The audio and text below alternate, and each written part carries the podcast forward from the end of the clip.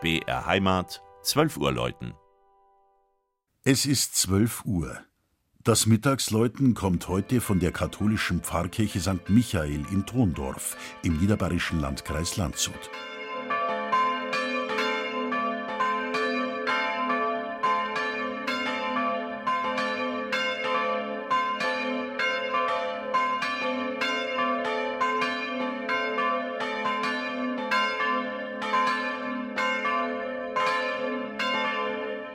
Tondorf. In einem Ort mit diesem Namen müssen ja die Glocken läuten. Allerdings kommt der Name nicht vom Ton, sondern von der Lage im Tann, im Wald. So steht es in einer Urkunde, die unter den Gütern des Klosters Tegernsee Tanndorf auflistet. Später hatten die Grafen von Ebersberg in Tondorf das Sagen.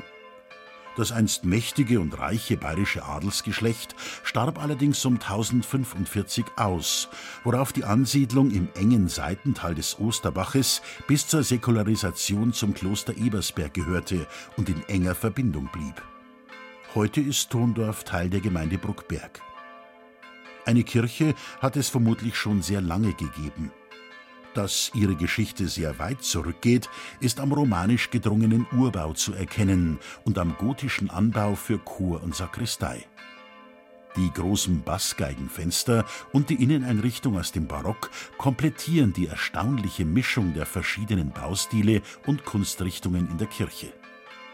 Am Hochaltar aus dem Rokoko zieht der Kirchenpatron St. Michael mit der Lanze den Blick auf sich.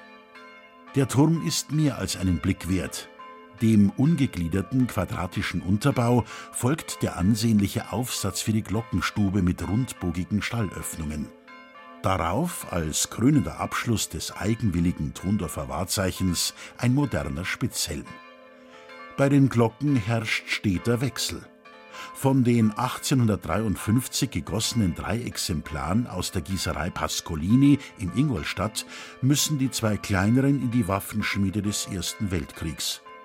Ihr bronzener Ersatz von Hahn in Landshut ereilt 1942 das gleiche Schicksal. Erst 1951 können die Tondorfer ihre drei neuen Glocken von Karl Tschudnochowski mit dem Pferdegespann am Bahnhof von Gündelkofen abholen. Das Mittagsläuten aus Tondorf von Regina Vandal. Gelesen hat Christian Jungwirth.